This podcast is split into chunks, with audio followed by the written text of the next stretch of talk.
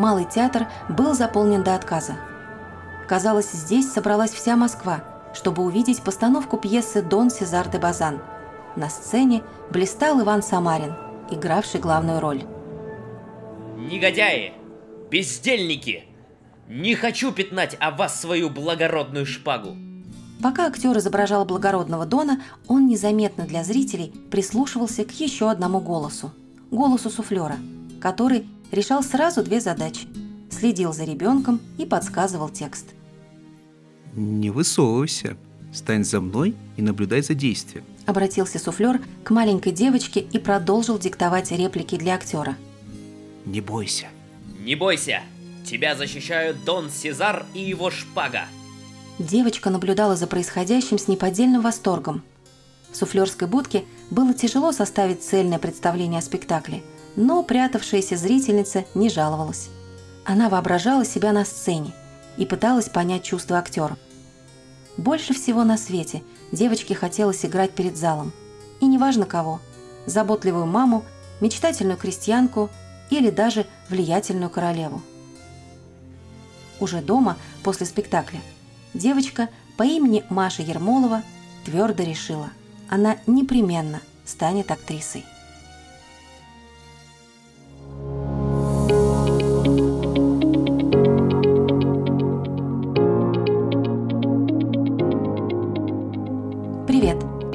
Слушаете подкаст «Союзницы» проект Союза женщин России. Меня зовут Наташа Любина, и я соведущая этого подкаста – в этом выпуске мы расскажем об одной из самых выдающихся актрис прошлого – Марии Ермоловой. Первой в истории она получила звание народной артистки РСФСР.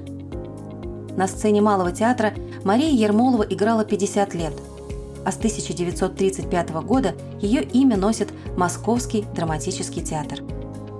Высоко о способностях Ермоловой отзывались и современники.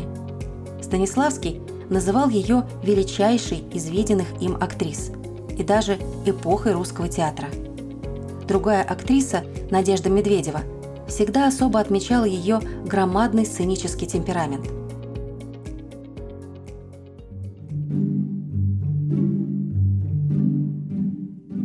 Родилась Маша в 1853 году в Москве.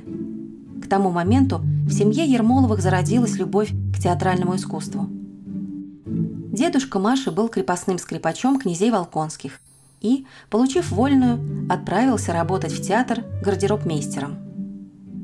Постоянно соприкасаясь с театром и знакомясь с его жизнью изнутри, его сын Николай выбрал карьеру драматического артиста, а впоследствии даже написал несколько водевилей.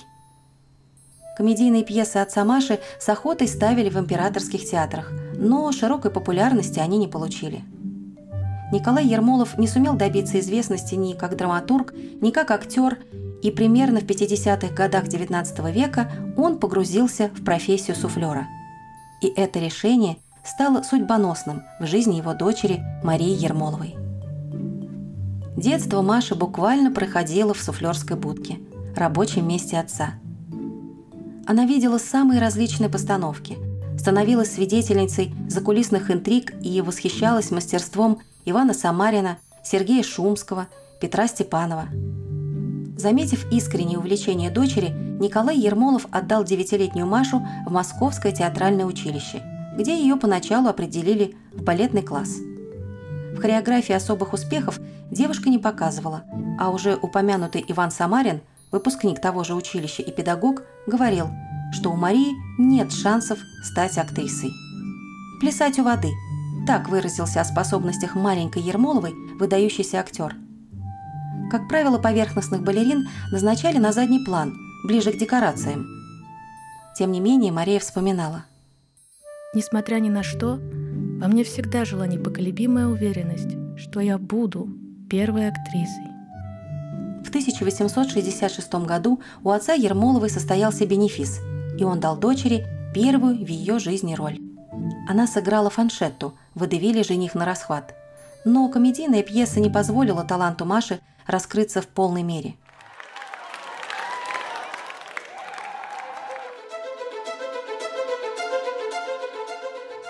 Через четыре года В январе 1870-го Ермолова ждал первый внушительный успех на театральном поприще. Счастливый случай проложил для молодой актрисы путь к всеобщей известности и народной любви. В Малом театре шла подготовка к бенефису Надежды Медведевой.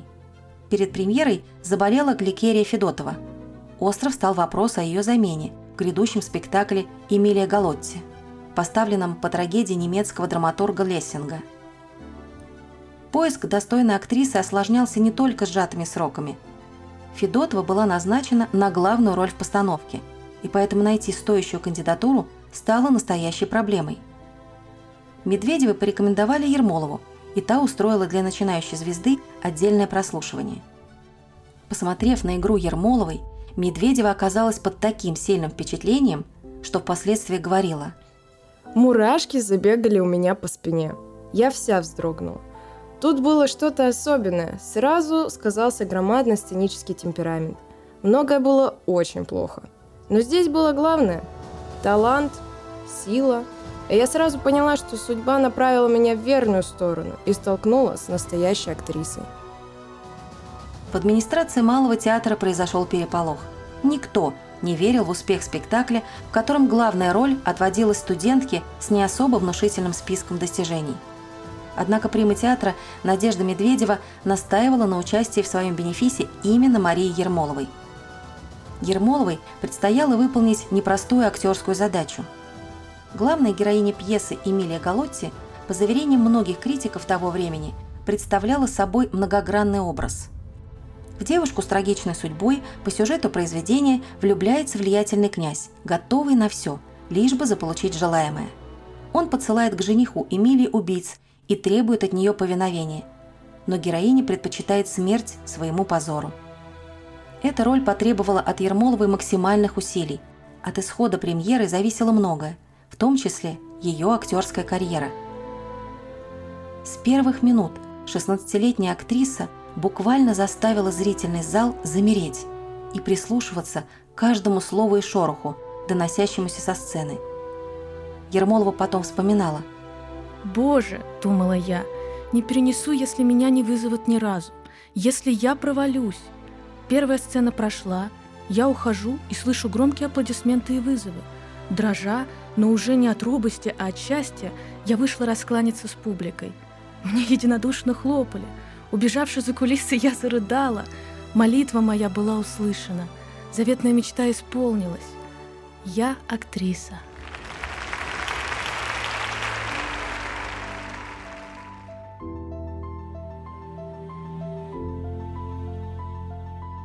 Другая запись в дневнике Ермоловой еще красочнее описывает тот спектакль и его, без преувеличения, фантастический успех не только для самой актрисы, но и для русского театра второй половины XIX века. 30 января 1870 года. День этот вписан в историю моей жизни такими же крупными буквами, как вот эти цифры, которые я сейчас написала. Я счастлива. Нет, я счастливейший человек в мире. Сбылось то, о чем я пять дней назад не смела и мечтать. Я думала, меня вызовут раз. Меня вызвали 12 раз. 12 раз вызывали молодую Машу на бис. Настолько ошеломляющее впечатление она произвела своим талантом и своей игрой. По окончании училища в 1871 году Ермолову приняли в труппу Малого театра, сцене которого она потом посвятит 50 лет жизни. Однако поначалу актрисе давали роли в очередных водевилях, что, впрочем, не мешало юной Маше добавлять в свои образы необходимую долю драматизма. Такое удивительное сочетание противоположных черт в своих героях, комедийной простоты и трагической глубины, очень скоро подарило Ермоловой еще одну возможность сыграть серьезную партию.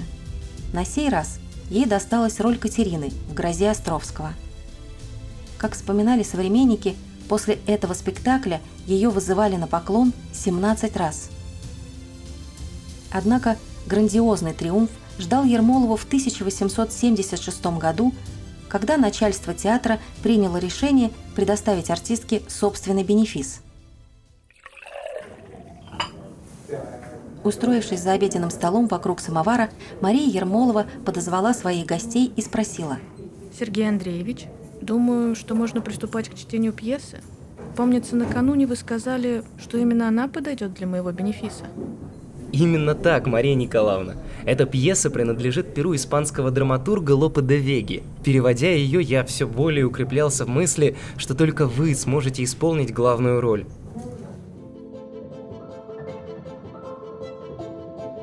Началось чтение пьесы «Овечий источник».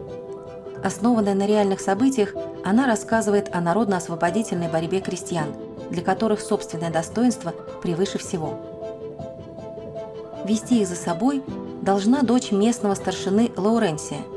Лишь ей хватает мужества подняться против мучителя Дона Командора, который захватил власть в поселке. Дочитав произведение, Ермолова произнесла «Это великолепно!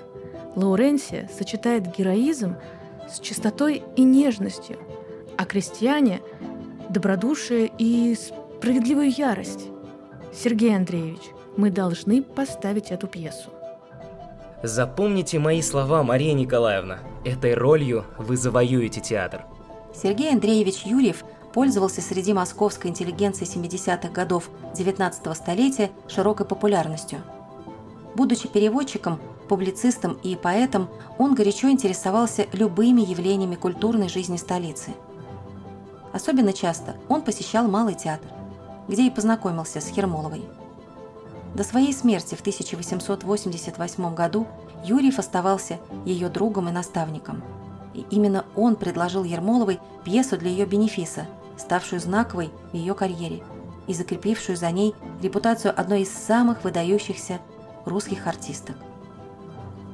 Подготовка бенефиса сопровождалась упреками в адрес Юрьева.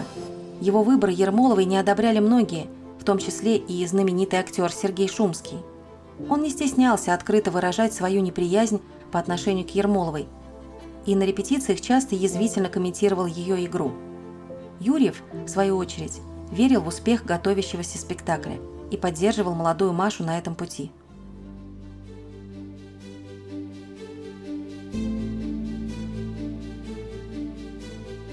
Бенефис Ермоловой в 1876 году стал ее триумфом – Восторг публики было сложно описать словами. Особенно мастерство артистки тронуло демократически настроенных зрителей. Лауренсия, которая вдохновляла людей на святую борьбу с деспотизмом, отчетливо запомнилась молодым студентам. Они выходили из театра, распевая запрещенные песни, а затем дожидались Ермолову. Полиция даже просила ее покидать здание через другие выходы. Сам Юрьев рассуждая о фуроре постановки, писал Ермоловой. Видно было, что вы на самом деле были проникнуты чувством, которое терзало душу Лауренсии и подняло ее до той ноты, так сказать, стихийной силы, против которой не могут устоять народные массы, и которая в силах одушевить и каменную душу. Это чувство передалось и нам, зрителям. Оно было так сильно, что, кажется, готово было задушить нас. Среди представителей молодой творческой интеллигенции – которая попала под влияние таланта Ермоловой и ее героического искусства, был и сам Владимир Иванович Немирович Данченко, который вспоминал. После бурного триумфа в овечьем источнике Ермолова становится кумиром молодежи. И революционная молодежь встречает не смелого сценического выразителя своих мечтаний и товарища, глубоко отзывчивого к ее нуждам.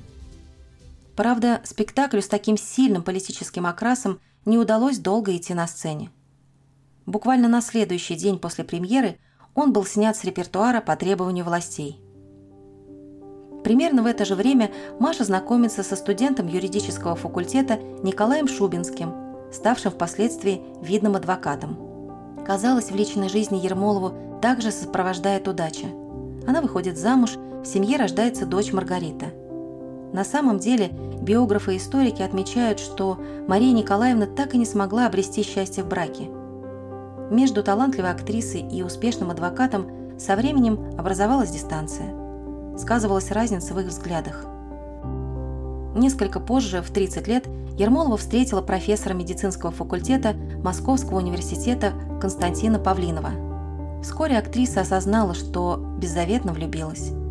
Ради своего счастья Ермолова была даже готова оставить мужа, но под угрозой в этом случае оказывалась ее театральная карьера – Однако основная причина по которой Мария Николаевна предпочла настоящей любви, лишенной всякой радости брак, заключалась в чувствах дочери. Позже Ермолова признавалась Маргарите. Ты помнишь наше путешествие на пароходе? Тебе 8 лет, ты о чем-то спрашиваешь, а я не отвечаю. И тогда слезы выступают у тебя на глазах. Да, Маргарита, тогда эти слезы остановили меня от поспешных шагов. Если бы я причинила боль близким людям, я бы никогда не была счастлива. Между тем Ермолова продолжала играть. Несмотря на головокружительный успех, она никогда не забывала о том, насколько важно трудиться и работать над собой.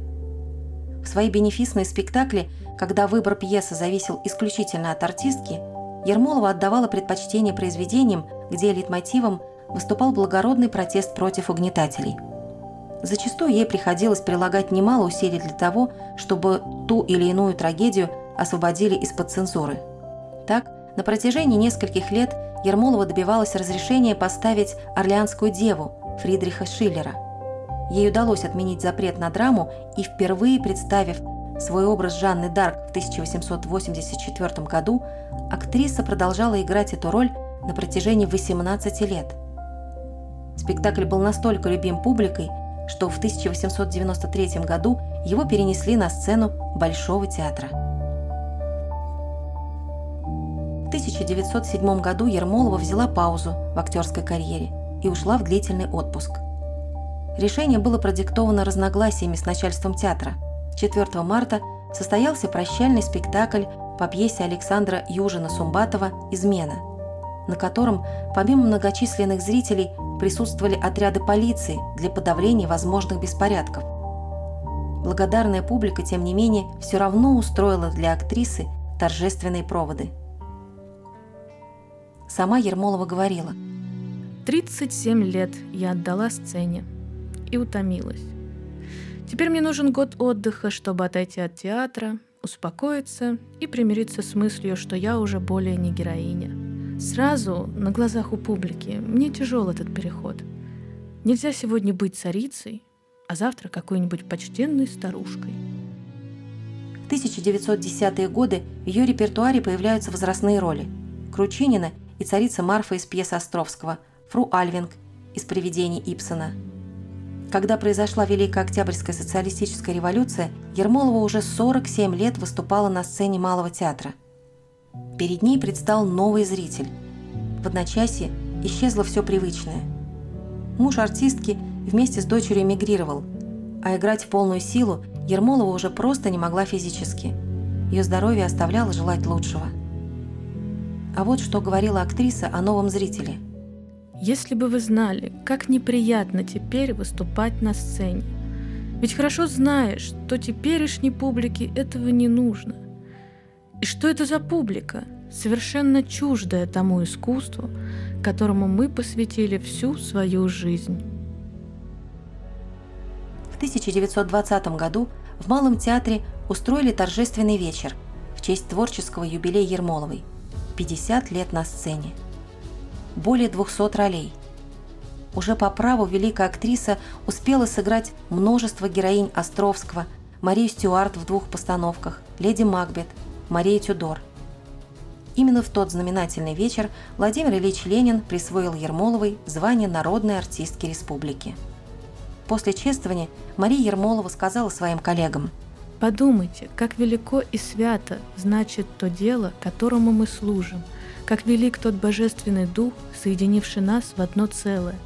Сколько бы дней или месяцев не осталось мне жить, вся моя душа и те остатки моего таланта – если они еще могут быть полезны, принадлежат вам, то есть малому театру. В 1921 году Ермолова перенесла тяжелую болезнь, и стало ясно, что завершение карьеры – дело решенное. 25 декабря 1921 года Мария Николаевна последний раз вышла на сцену Малого театра, сыграв в пьесе «Холопы» Петра Гнедича. Известно, что судьба успела свести Ермолову и ее несостоявшуюся любовь профессора Павлинова в ее доме на Тверском бульваре, куда он приходил в качестве врача. 12 марта 1928 года Ермолова скончалась от воспаления легких. Вклад Марии Ермоловой в развитие русского театра колоссален. Наиболее полно и точно значение фигуры великой артистки для всего искусства смог описать выдающийся Станиславский. Ваша духовная энергия и творческая сила беспредельны. Вы возглавляете нашу русскую артистическую семью. В минуты сомнения в своем искусстве и его возможностях мы мысленно обращаемся к вам и снова верим в духовную мощь артистического творчества.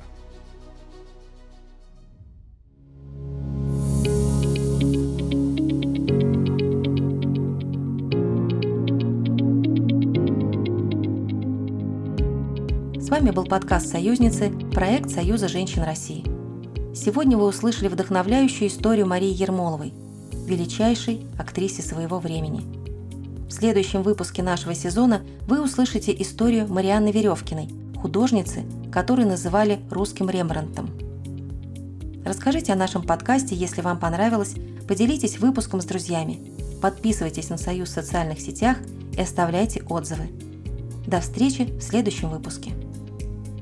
При подготовке выпуска использовались общедоступные веб-источники, а также труды Дурылина, Ермолова и Тыняновой «Повесть о русской актрисе».